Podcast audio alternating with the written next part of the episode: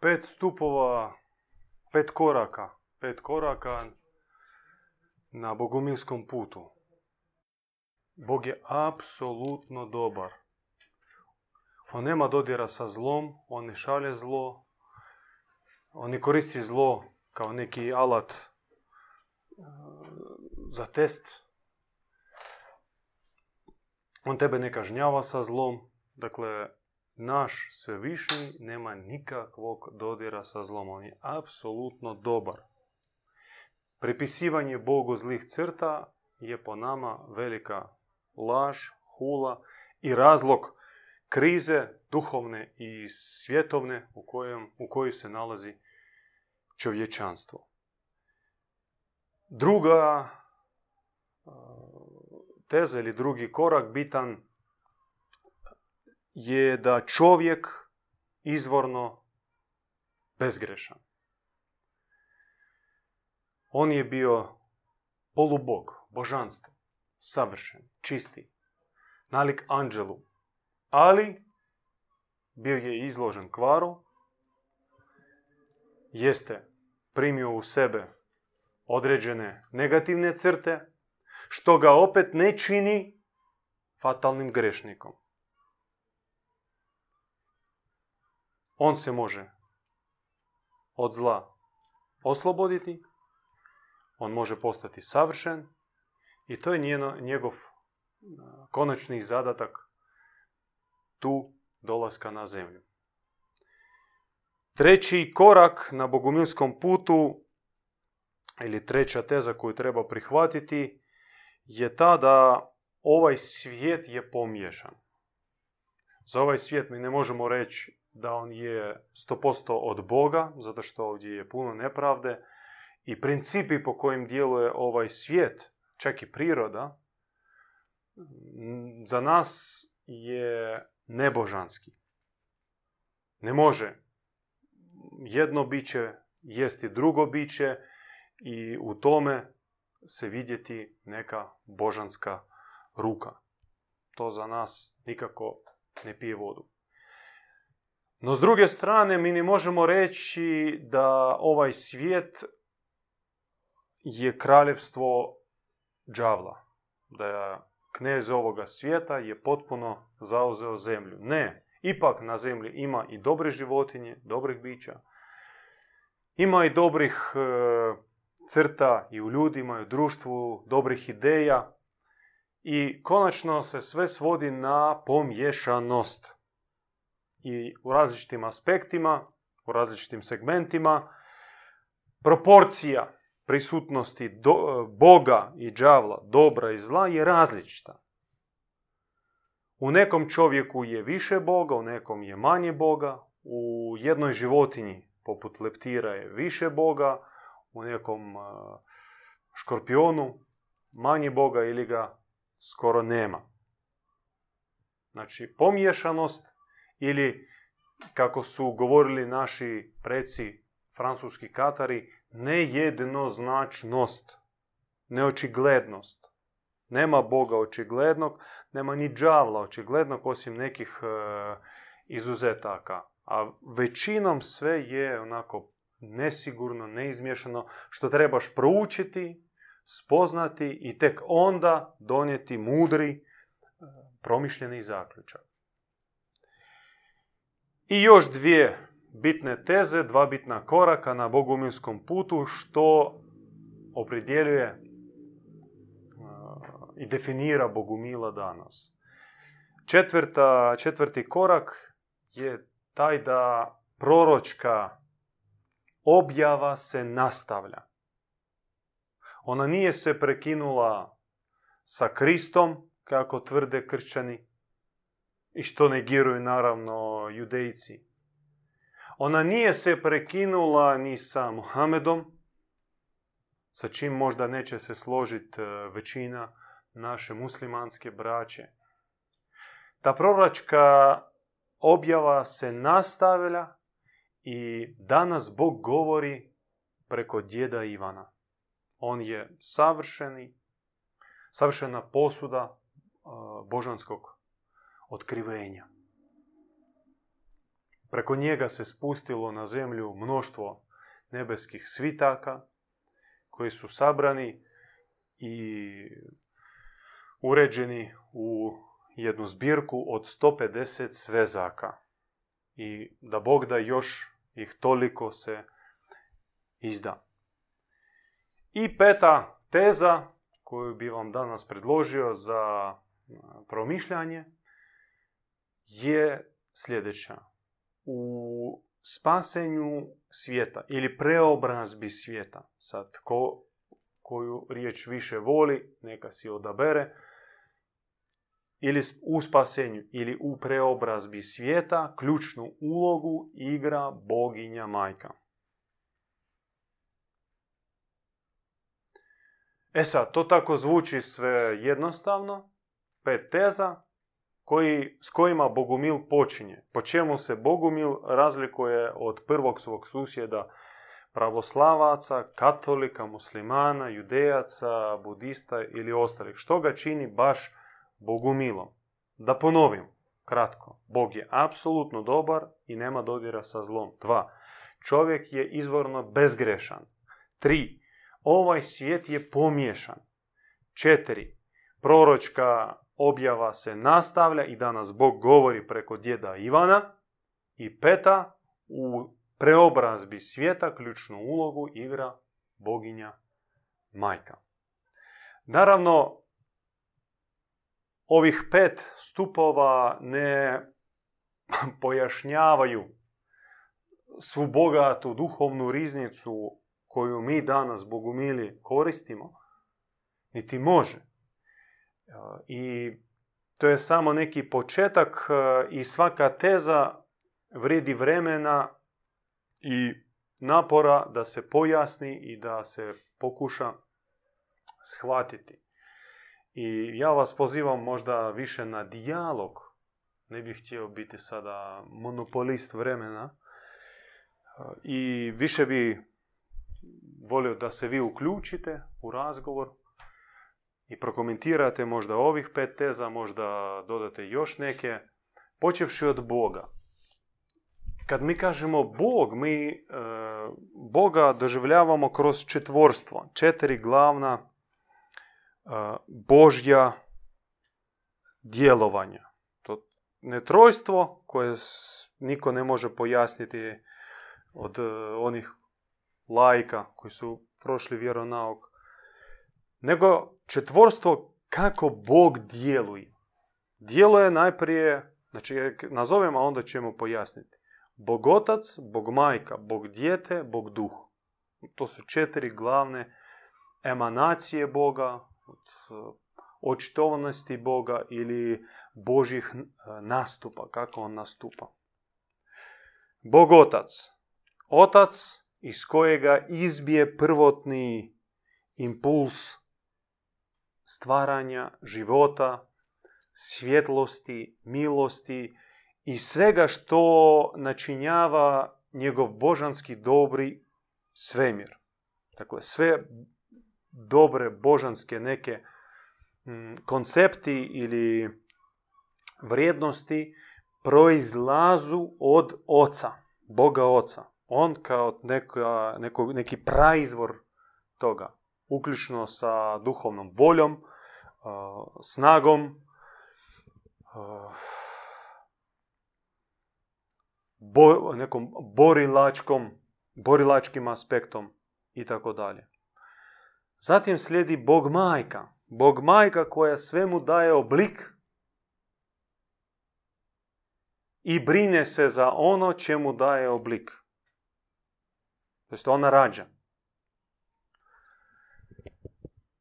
Ono što je izašlo iz očeva srca, majka mu da formu.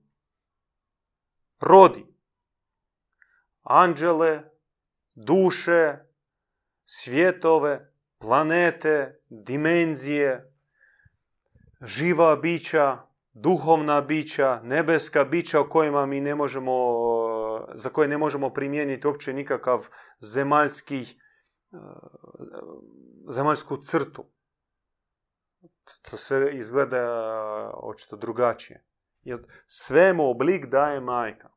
i onom što, čemu je dalo oblik, što je rodila, brine se od A do Z.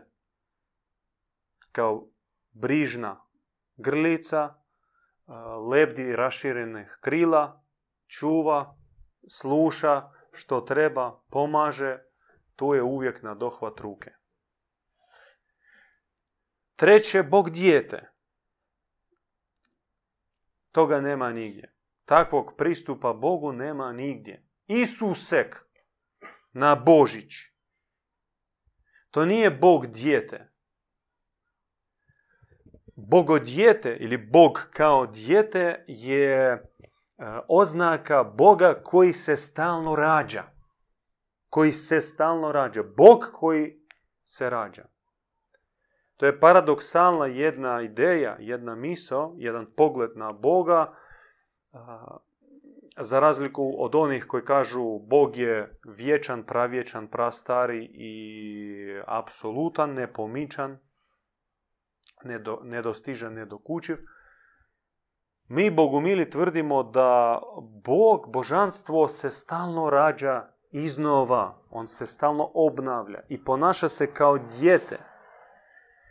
Dijete naivno, dijete e, puno interesa za spoznajom, otvoreno, neposredno, razigrano i sve, od, sve što kod nas, sve asocijacije koji se kod nas mm, povezani sa, sa djetetom, to možemo slobodno prenijeti i na Boga dijete. Znači to može biti Bog sin, može biti Bog kćer i to nije samo Isus, nego svaka duša, ali i ne samo čovjek, nego svako živo biće, jest to Bogo dijete. Žedno majčinog mlijeka, žedno očevog poljupca i zagrljaja, to je Bog. I četvrti, četvrti nastup Boga je Bog duh. Duh koji ispunjava sve koji spajava sve, koja je gravitacijska snaga i životna, životna energija u, u svemu što je nastalo iz našega Boga. Čovjek prvotno je bio pun duha. On je gledao očima duha, čuo sluhom duha, on je govorio duhom. On je postupao po duhu. Ali više ne. Više ne. Taj duh je... Toga duha je izgubio. Taj duh je bio istisnut. I sam, sam kapacitet čovjekova srca se smanjio jako, pa duh ne može ni boraviti u, u njemu. On može na trenutke, onak kolahor čovjeka ozariti i on stane na trenutak i doživi neku uh, enigmu, blaženstvo, neki ispad iz vremena i prostora i, i sav se smrzne od, od, od, od milosti, od, od lahora Božje blagodati. Ali to potraje koliko? Minut, dvije, sat, on već nakon par sati i sa nostalgijom, sa nekom tugom prisjeća trenutka kada, kada osjetio lahor duha. A bio nekada, sad kada, otvoreno je pitanje, bio je pun duha i duh je bio neodstupan od njega. On je bio stalno u njemu. Ovo stanje od kojega čovjek skoro pada u nesvijest i, i sretan i presretan ovih e, dodira duha. Bile njemu non stop. On nije bio u takvom stanju stalno. To teško uopće zamisliti. I to je cilj. Takav i treba postati. Postati e, pun duha i Bog duh mora u čovjeku boraviti neprestano. Hm? I djelovati. i djelovati. Jer to su četiri takva Božja nastupa, četiri Božja lica koji mi, Bogumili, da kažem, proučavamo, usvajamo, progledavamo na njih i gradimo odnos sa svakim od njih. I ne samo izvan sebe, distantno negdje na nebesima, što je normalno i to ima smisla i treba ipak činiti e, egzodus na nebo iz ovog zemaljskog stanja, tražiti Boga na visokom, visokom, na viskoj planini, još više od svetog Jure na Biokovu. I više od Everesta tibetskoga i još više od nekih stratosfera, Marsova, e, ovih zvijezda još iznad, iznad, iznad njih, e, ići preko granice materijalnog e, svemira. Vi znate da on negdje nekoliko milijardi svjetlosnih godina, od koliko svjetlo prođe tijekom godine, to neke strašne milijarde, milijarda kilometara. A takvih godina milijardi, nekoliko milijardi. Od rub svemira mi možemo tek e, intelektualno izračunati. Njega ne može ni, jedno, ni jedna sprava to no, da, dopri do, do kraja svemira. Ali treba poći još dalje. I tamo, tamo, tamo tražiti Boga, originalnog, nepokvarenog, nemutnog, e, nepokrivenog talogom religioznih blasfemija i laži. Znači čistog, regionalnog kakav on jest. Međutim, takvog istog Boga treba i u svome srcu otkopavati. No to znači treba ići opet toliko duboko u svoje srce, kopati rudnik, e, bušit šahtu, toliko duboko. Apsolutno isto duboko, koliko ideš e, visoko na nebo, toliko moraš ići duboko u svoje srce. Nema ga na površini. Na površini leži pomješanost. Pomješani Bog. Bog sa zubima džavla. On ima osmijeh. Ali kroz taj osmijeh vide se oštre zube. On raširi ruke za zagrljaj, ali u čekiću, u džepu njemu čakija. On e, darežljiv i daje tebi ali ne zaboravi zapisati e, u bilježnicu koliko si mu ostao dužan. I ne zaboravi ti podsjetiti na sve svoje dobre, e, dobre činove. Na te dobre čine e, da mu budeš zahvalan do, ono, do zadnjeg daha. Takav Bog. U njemu jeste crte Boga. Postoje. Ih ima. Ali, nažalost, ima i tih pomješanih i treba ići duboko, duboko, duboko, duboko u srce i tamo ga tražiti i isto raditi ka prema srcu bližnjega. Ova površina u bližnjem je pomješana, ali tamo duboko, duboko leži Bog. Ako imaš vole spoznati bližnjega i graditi sa bližnjim odnosom, onda već moraš graditi odnos sa onim unutarnjim Bogom u čovjeku. On ne leži na površini. U, u bližnjem, u bratu ima i Bog otac, i Bog majka, i Bog djete, i Bog duh. Sve tamo negdje na, na pučini. U sestri sve isto. Bog otac, Bog majka, Bog djete, Bog duh. Tamo duboko, duboko, duboko. No ako ti ne činiš napor, ne tražiš uh, uvidjeti Boga na onoj nedostižnoj dubini, onda ti gradiš odnos sa pomiješanim čovjekom, gradiš na temelju svoje pomiješanosti i vi ostvarujete pomiješani odnos i postižete pomiješani rezultat, što se prenosi na vašu pomiješanu djecu i ta pomiješanost se gomila i širi svijetom iz generacije u generaciju. I to je sve vrlo jednostavno. Tu nema nikakve komplikacije e, više matematike. Sve vrlo jednostavno. I s druge strane, nije, nije lako. Eto što se tiče tog Božjeg nastupa i tih Božjeg četvorstva. U tom četvorstvu mi se nalazimo, mi, mi se snalazimo, mi, mi boravimo u okviru tog četvorstva. Znači, Bogotac jednako mora se očitati i u bratskom i u sestrinskom srcu. Možda u bratskom srcu je još jedan posto više nego u sestrinskom. Bog majka mora se na isti način očitati i u bratskom i u sestrinskom srcu, možda u sestrinskom plus posto.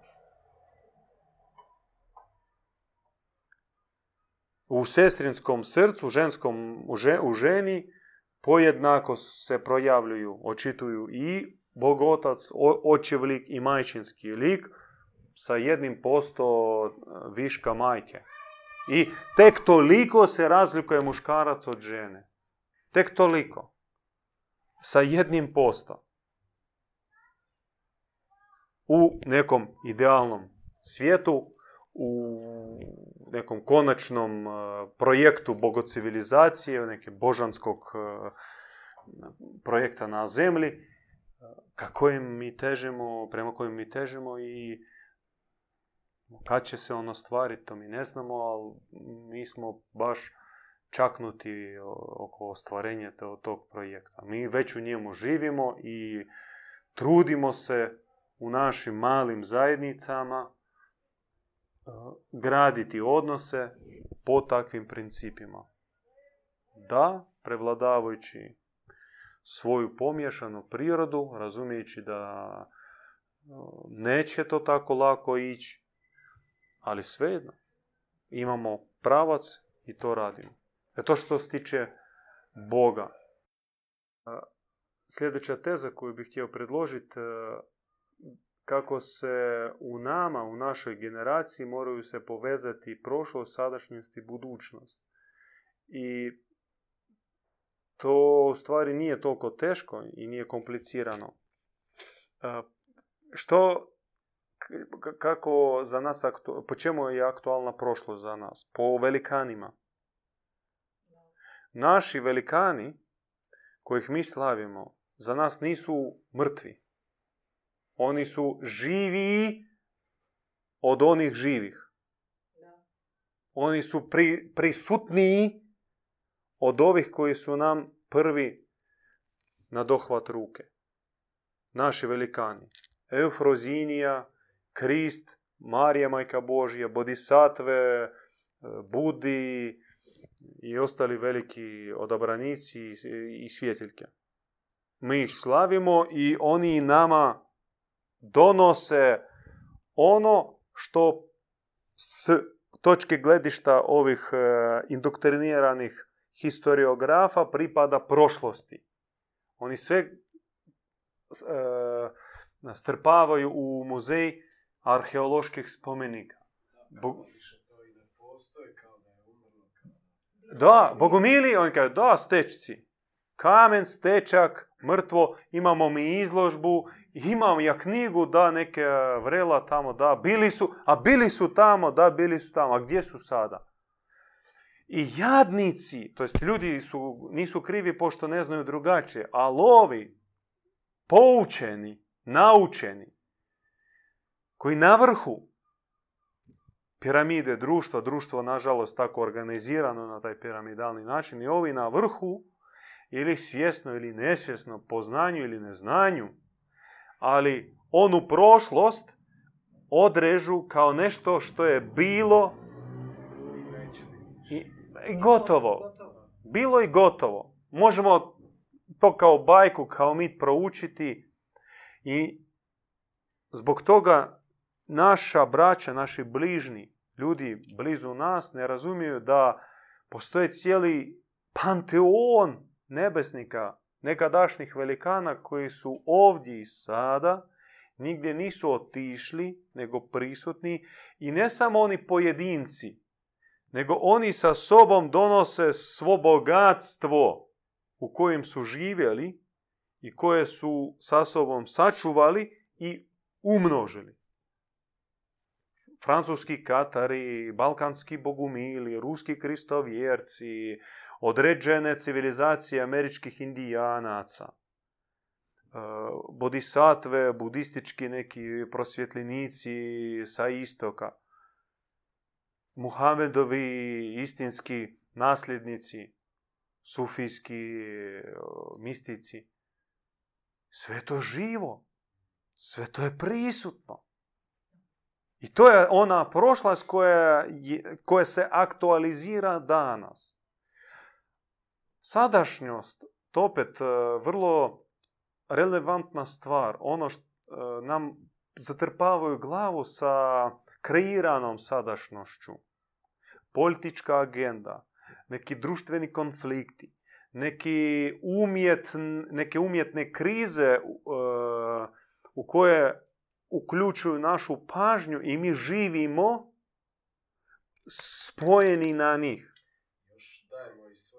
Dajemo energiju, mi uh, razgovaramo o tome, mi sporimo o tome, svađamo se oko toga, uh, što je možda tisuće milja od nas, tamo crnci nešto Black Lives Matter e, imaju svoju neku agendu, neku svoje teze i mi, mi smo pripojeni tamo, a ne shvaćamo da veći dio svih svjetskih zbivanja, pogotovo ono što prođe filtere, medije, to je sve kreirana, kreirana stvarnost, kreirana sadašnjost. I turizam, i ne turizam, i korona, i ne korona, to je sve fabricirana stvarnost, fabricirana sadašnjost u kojoj ne treba živjeti. Iz koje treba izaći i mora se otkriti sadašnjost ovdje i sada drugačija, božanska. I mi skoro na svakoj našoj molitvi, na svakom našem okupljanju, ponavljamo tezu da Bog je ovdje i sada, ovdje i sada. Ne jučer, ne sutra, nego ovdje i sada. Krist, gdje je Krist? Crkva nam kaže, bio 2000 godina prije i doće na sudni dan. A gdje sada?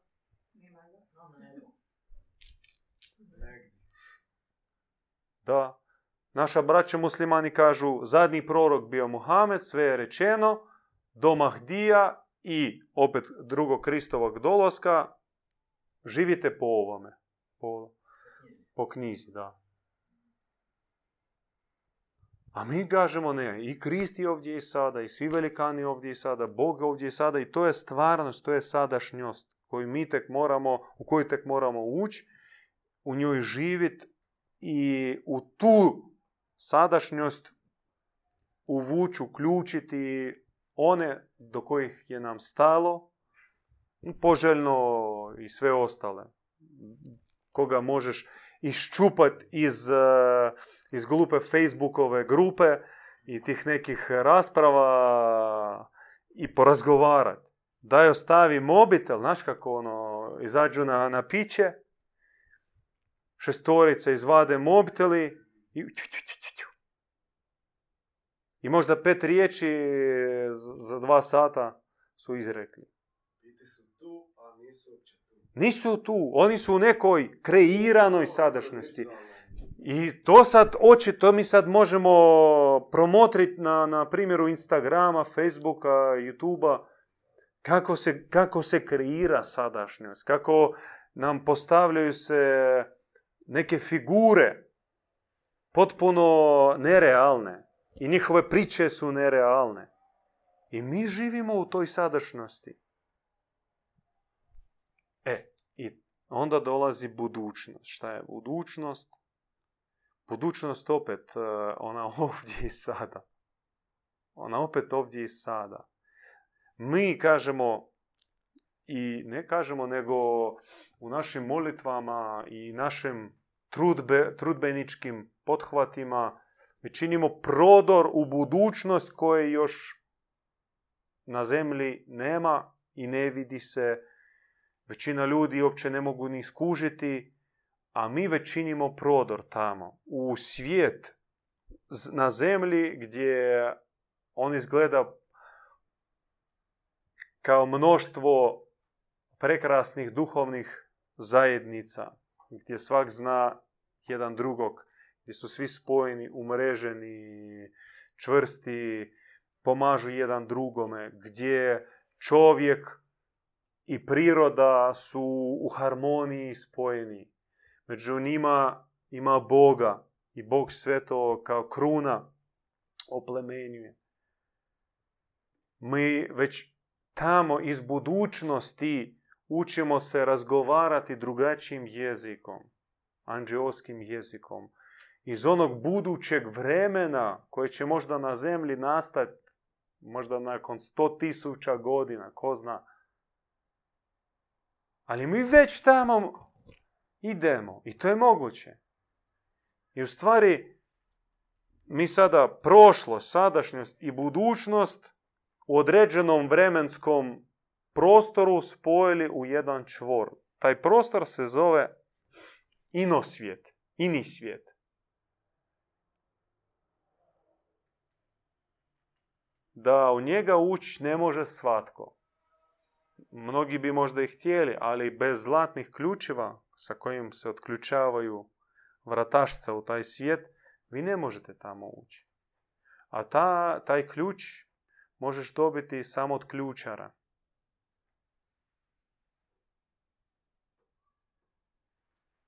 I taj ključar danas, ti ključevi su danas na zemlji dali na povjerenje jednom čovjeku. Zašto su ga odabrali? On u ovako iskrenom, povjerljivom razgovoru kaže ja ne znam.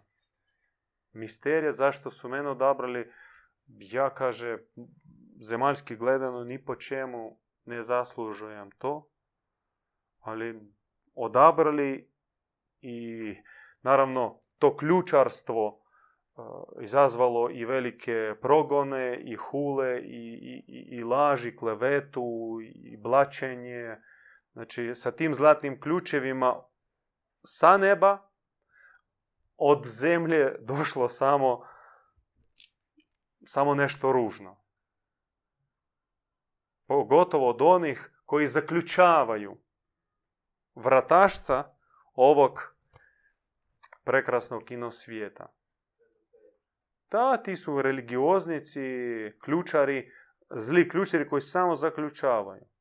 Ili kako je Frozinje govorila, svećenik ušao u oltar i objesio lokot na oltar. I niko više ne može ući, mistično ući u oltaru. On e, znači, izgovorio molitvu i sa tom molitvom objesio lokot, e, tam ne znam, pomoli se za, za za zdravlje, za zdravlje naših bližnjih. Tak? Pomoli se da svi razbole. On ga dozdigne kalež, to, to kalež ne bude milosti, nego kalež... Sad neću. Neću. Čega? Krvi. Kako oni to kažu. On kaže, on te blagoslovi, jednako te proklinje.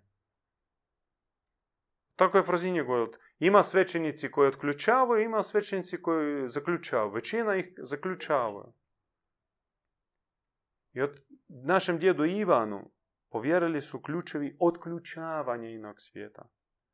I on ih prosljeđuje svojim vjernim sinovima i kćerima, nasljednicima, ko zaista spreman za druge čuvat ključ sa kojim otključava se ini svijet, u kojem se spajavaju prošlo, sadašnjost, budućnost, nebo i zemlja.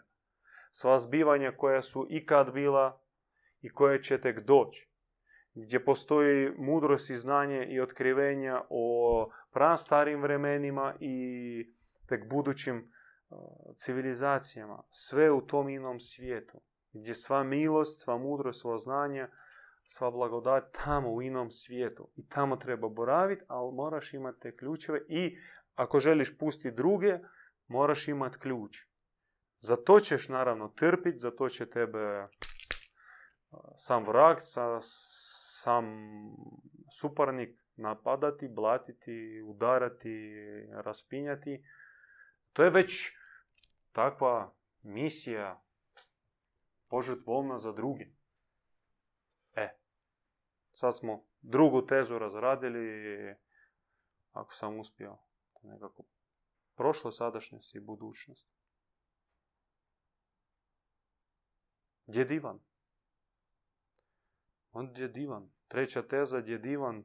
Mi smo rekli da proročka proročki lanac, proročka objava se nastavlja, Bog nastavlja govoriti na zemlji. E, on nije sve rekao u četiri evanđelja, nije sve rekao u Kuranu, nije sve rekao u Gahavad Giti i ostalim svetim knjigama, on nije sve rekao.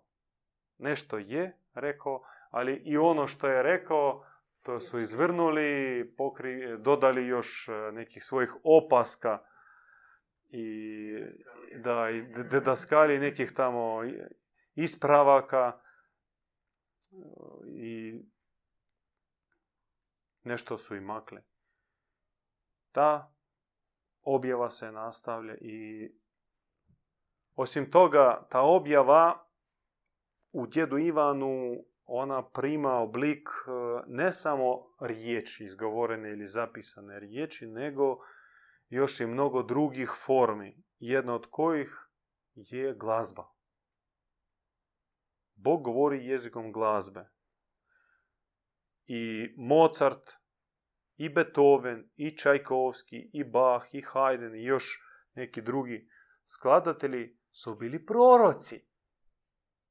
Oni su čuli Boga. Samo što Bog njima govorio jezikom glazbe. Ne jezikom teoloških konstrukcija. Nego jezikom akordi, tercija, nekih adažija, arpeđija, harmonija i ovih overtonova. Takvim jezikom njima govorio Bog i takav jezik su oni retranslirali, da. Samo što od njih su napravili, kreirali neku priču. Mozart, e, šta je Mozart? Mozart je e, ženkaruš, e, opsjednut, samo zaljubljeni narcis, žena ga vara, on je sav u glazbi, on e, nije uredan, e, nije, nije ustrajan, e, baca se iz jedne krajnosti u drugu, sav je onako rasut i izgori. 35 godina, sve potrošen i bačen u zajedničku jamu, još po priči njemu su ocikli glavu. Pospan vapnom, nema ni zapisnika na tome groblju, to je groblje za, za beskućnike i siromašne. Mozart. A danas na fakultetima proučavaju Mozartove fekat. Danas e, Mozarta sviraju, sada e, ako ti ne znaš svirat Mozarta, ti nisi glazbenik. To je ta neka biti božanska ljubav kroz, kroz tu muziku. Ona je besmrtna i ljubav, ali ne samo. Ne samo ljubav. I mudrost, i, i, i, i uputa, i otkrivenje, i oblikovanje. Znači, to je, to je jezik, to je baš uh, uputa, to je dijel, bo, bo, bogodjelovanje samo u obliku muzike. I naš djet na svu sreću ima taj dar. Dar uh, čuti Boga koji govori ne samo teološkim konstrukcijama, što on zna i to zapisano u 150 njegovih svezaka, 20 od kojih je čisto objava, a ostali su komentari, seminari, propovedi, razgovori, ali opet sve bazirano na objavu. To je kao objava obogačena još e, njegovim doprinosom i doprinosom onih koji su pored njega. A 20 svezaka konkretno po 900 stranica, to je objava neposredno. Osim toga, ono što on svira, prije toga on čuje, i kako on naglašava, ne, čuje, ne svira Mozarta po notama, nego sviram ono što je čuo Mozart iz izvora iz kojega Mozart to čuo, a to je Bog. I on kad svira, on prenosi Boga preko dodira prstom e, klavijature. Je, evo, mi imamo priliku čuti Boga, otvoriti YouTube kanal. Naravno, to je sve nesavršeno i, i akustika nije idealna, nije to filharmonija i nisu mikrofoni idealni i naši e, ovi strojevi s kojima mi e, da baratamo, nažalost nisu ide. I naše uho nije toliko savršeno da to čuje i srce pogotovo, međutim Bog govori i, i treba čut barem kap, kap po kapi neka pada ta objava u naše srce i preko uh, glazbe. Ali opet i preko molitve i preko pogleda i preko uh, razgovora i preko poezije. Poezija je isto kodirana, šifrirana objava da izbjegne ovih racionalnih naših uh, ukidača. Jer mi kad čitamo rečenicu, čujemo riječ, odmah kod nas upali se neko tumačenje, definicija, neka konstrukcija, na temelju čega? Na temelju našeg školskog, fakultetskog obrazovanja, na temelju svih knjiga koje smo pročitali, na, temu, na temelju kulturnog, kulturne pozadine u kojoj smo odrasli. I da se to izbjegne, e, možda bolji način je poezija pošto za poeziju moraš isključiti raciju i moraš uključiti određene, drugačije i, i moždane, moždane dijel, dijela mozga i, i srce i iracionalne neke percep, percep, perceptore. I to on, hvala Bogu, ima, djed Ivan. No takav bio i David, takav bio i Muhamed. Pogledajte, sve sve te knjige više manje imaju neku svoju poetsku, poetski šmek. Hm? Opjevavali, ali i čuli Boga i zapisivali ga u obliku nekom, neka vrst, neke vrste poezije. Koran recimo, mnogi, kad, poslušajte kad, kad, kada čitaju, oni kao pjevaju i ima melodija. Ili tam Davidove psalme smo rekli već, Solomonove da priče ili Kristove parabole. Tome ima neka kodirana metaforička forma. I to koristi naš djed danas. E, to što se tiče djeda Ivana. I sad možemo naravno, za nas on je i put od, možemo za Krista reći, Krist je na, za nas put i istina. Možemo i za našega djeda ići, reći da je on za nas put i istina. Put u kakvom smislu? Ne u smislu što mi ga hvalimo i od toga imamo sreću, nego mi gledamo kak, kamo on ide i kako on ide i mi idemo tim istim putem. On je prije nas, to je onaj onaj brod izvjeđivač koji na nepoznatome moru ide prvi i osvjetljava u noći u magli put e, i riskira naići na, na, naletiti na hridu neku ili nasukati se na nešto. On je prvi, a mi idemo za njim, nam je lakše. A istina,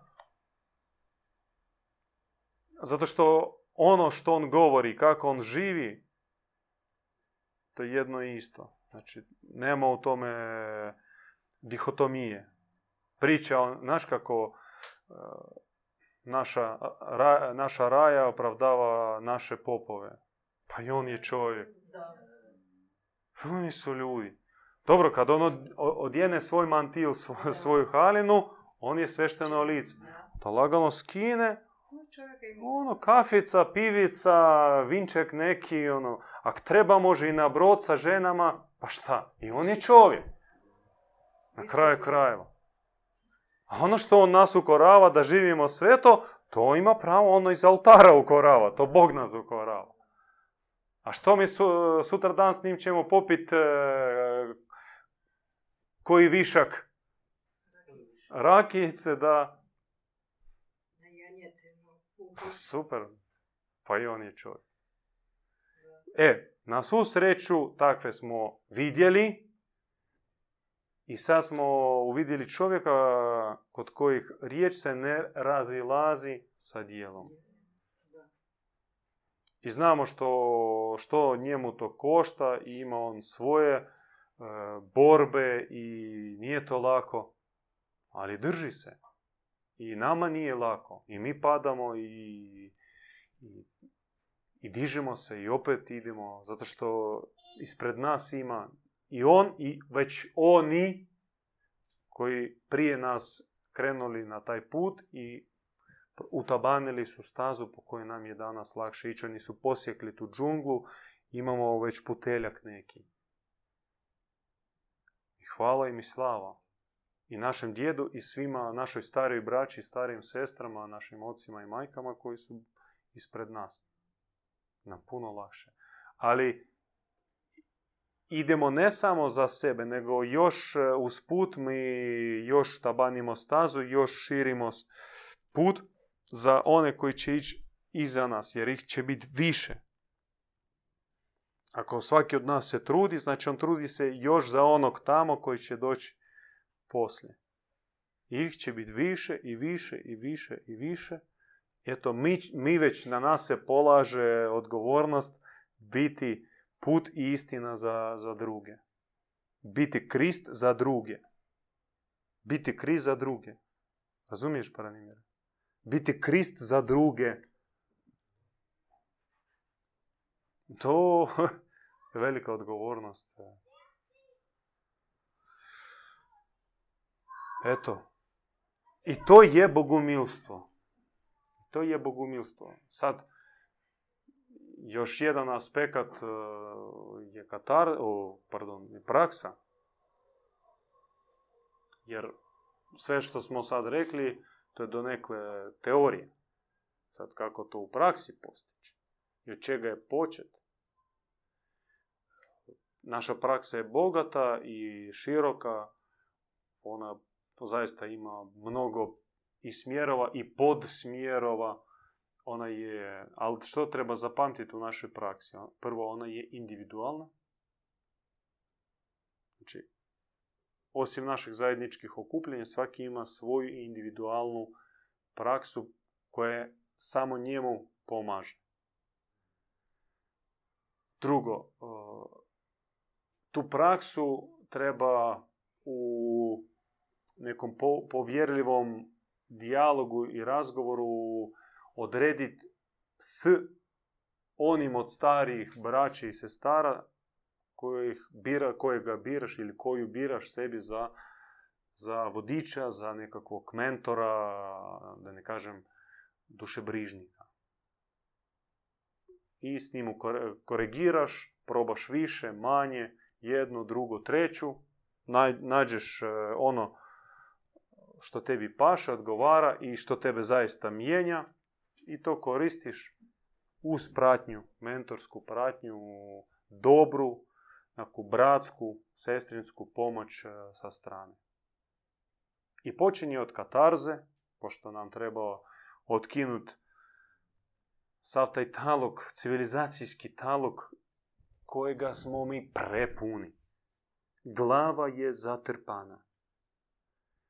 Savjest je zatrpana. Sjećanje je zatrpano. Tijelo naše je zatrpano. Sve. Mi smo puni do grla. I to treba iz sebe istresti. Kao ono, istresti stari tepih koji je ležao u apartmanu tri godine, e, prašnjevi, treba ga iznijeti i tuć, i tuć, i tuć, i tuć, i tuć, i tuć. Tako treba svoju glavu tuć, svoju savjest tuć, svoje tijelo tuć, da izađe prašina iz njega.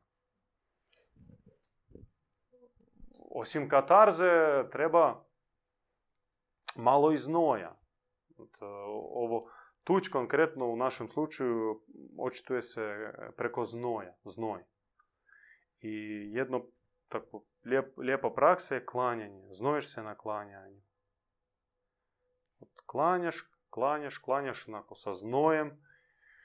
Da kad ideš dolje ti iskaješ, kad ideš gore ti poletiš, go, e, poletiš na nebo i opet dole, gore, dole, gore, dole, gore, dole, gore, dole, gore. Sto, dvijesto, petsto, tisuću, deset tisuća, sto tisuća puta treba da, naše, da se tijelo naše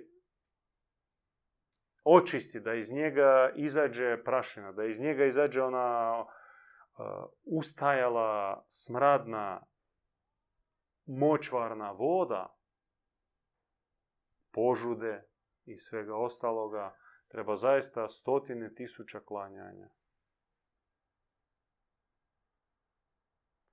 I onda ćeš ti biti prava, prava i prava keramika. Nemočvarna glina, ona, koju, koju ono, ona masna, koju pereš i pereš. Ko, ko, ko je sa sela, taj zna. Ko je bio na selu, taj zna, ono. u proljeće tamo ili u jesen sa čizma ne možeš oprati tu glinu, ono, pereš i pereš i pereš i pereš i pereš, ne možeš. To takvo masno da ono... A keramika je ista glina, samo bez one blatnjeve mutne vode. To je keramika. Ona mora se isušiti i mora se u peći opeći. A taj opek, to je baš kao onaj fajans tanki je kineska ta keramika, porculanta i kada takneš ona zvoni od zvanja. Takav mora biti čovjek. Bog nešto samo takne i odmah a nas Bog takne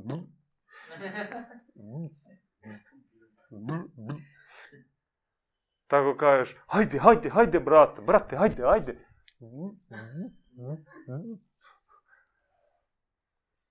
bum, bum, bum, bum, bum, bum. Tako, to je stvarnost. Tako nas doživljavaju anđeli.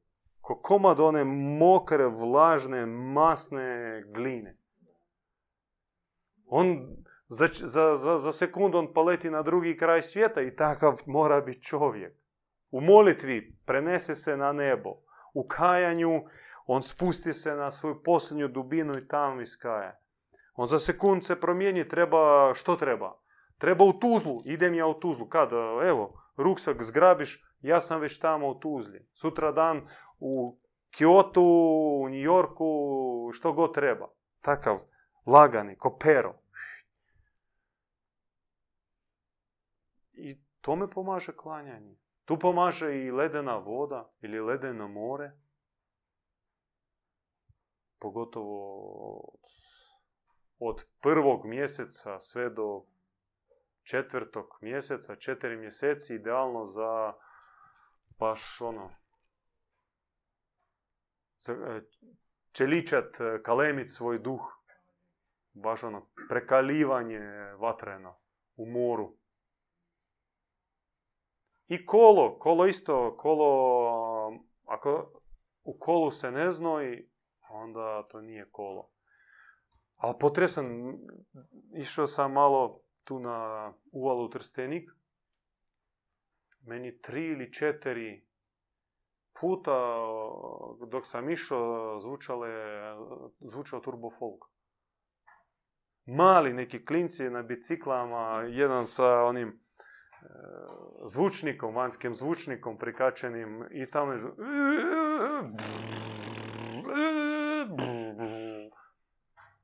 je od kud je to? Tu neki dođe auto, isto mali, 19-18 godina za volanom.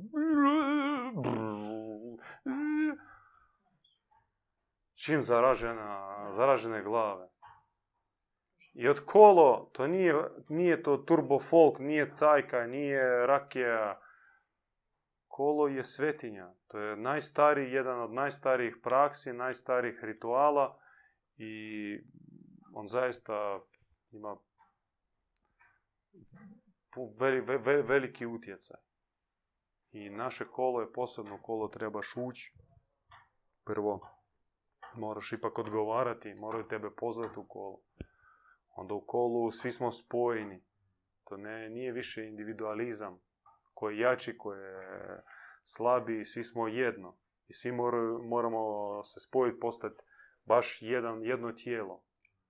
Jer ako smo rasinhronizirani, onda gotovo, to nije više kolo. Ono, odmah vidi se u kolu ko, ko, ko nije spojen, ko nije, nije ušao ono, kao, kao konac u, u, u tepih, u čilim. I onda ono se zagrijava, zagrijava, zagrijava i naravno u kolu mora se slaviti, slaviti Boga, slavi se, slavi se, slavi se, slavi se i onda kao vihor nas odnese. Naši preci, bogumili, mogli satima igrati kolo. Ponekad su na posebne kalendarske praznike se okupljali, to je obično na pri, u prirodi bilo.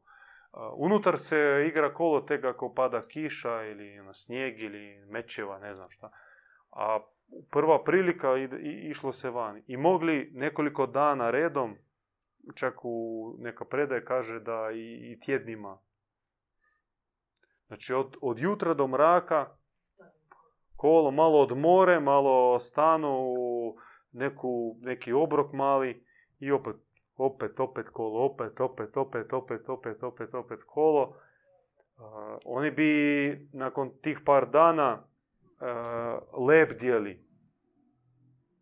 Od- Vi znate ono stanje kada mi dva dana u Španjolskoj na kongresu budemo u, u, kolu i još i slušamo propovjed i, i besjedu, ali opet puno toga kola ima ti zaista ti, ti izlaziš poslije iz dvorane, tre- ti, tebi treba pet minuta ono, navigacije da, da, da shvatiš šta je sjever, šta je jug i gdje si uopće, šta je to i ko su, ko, ko su ova bića tu hodaju po kafićama, sjedu. Totalno izađeš negdje, izletješ e, u negdje tamo, ne znam, u druge galaksije. Ali onda poslije kao dolaziš ono, dolaziš sebi. A zamislite to od par tjedana ovako. I još intenzivnije. Oni u doba progona, od recimo u Rusiji bio pokret kristovjeraca, duhoboraca, to su bogumili ruski. I njih su proganjali. Proganjali ono čak ono do zatvora i, i- ili lomače. I svejedno oni su se okupljali i onda bi njihovo okupljanje bilo bi kao da je zadnji put. I onda bi oni ono, rađe da ja umrem u kolu, a onda moje tijelo možete nositi u zatvor, možete ga paliti, možete ga bosti, meni je svejedno. Ja ću ovdje u kolu ono, se spržiti, izgorjeti. I to je bilo maksim, mak- maksimum srca, maksimum uh, uključenosti, maksimalno. I to trajalo ono, stvarno od jutra do, do mraka. Ponekad i ono, po nekoliko dana. I zato ih crkvene institucije i- određene te službe tražili ovakve kuće gdje se okupljaju ili sela i ono, nemilosrdno ih e, morali onako e, javno, ružno uhapsiti, strpat da svi znaju, svi vide, svi se boje. Da, da, da se proširi strah. Često bi kazni, e, kaznili cijelo selo ili okolinu, cijelu pokrajinu. Znači, niste vi prijavili, jer bio zakon kakav. Ako znaš za prijestup, znači dan danas, ako znaš za prijestup, a nisi ga prijavio, onda ti se tretiraš kao sudionik. Da. I držali u strahu. Nije, naravno, ljudi nisu odmah uh, popustili, ali sa vremenom morali popustiti i onda se pokorili i onda dolaze sad na te crkvene, crkvena okupljanja, već pokorne i bezvoljne, a izlaze još gore. Dođe bez snage, a ode skroz mrtav. Eto, ja sam sve rekao što sam htio reći, e, to je to.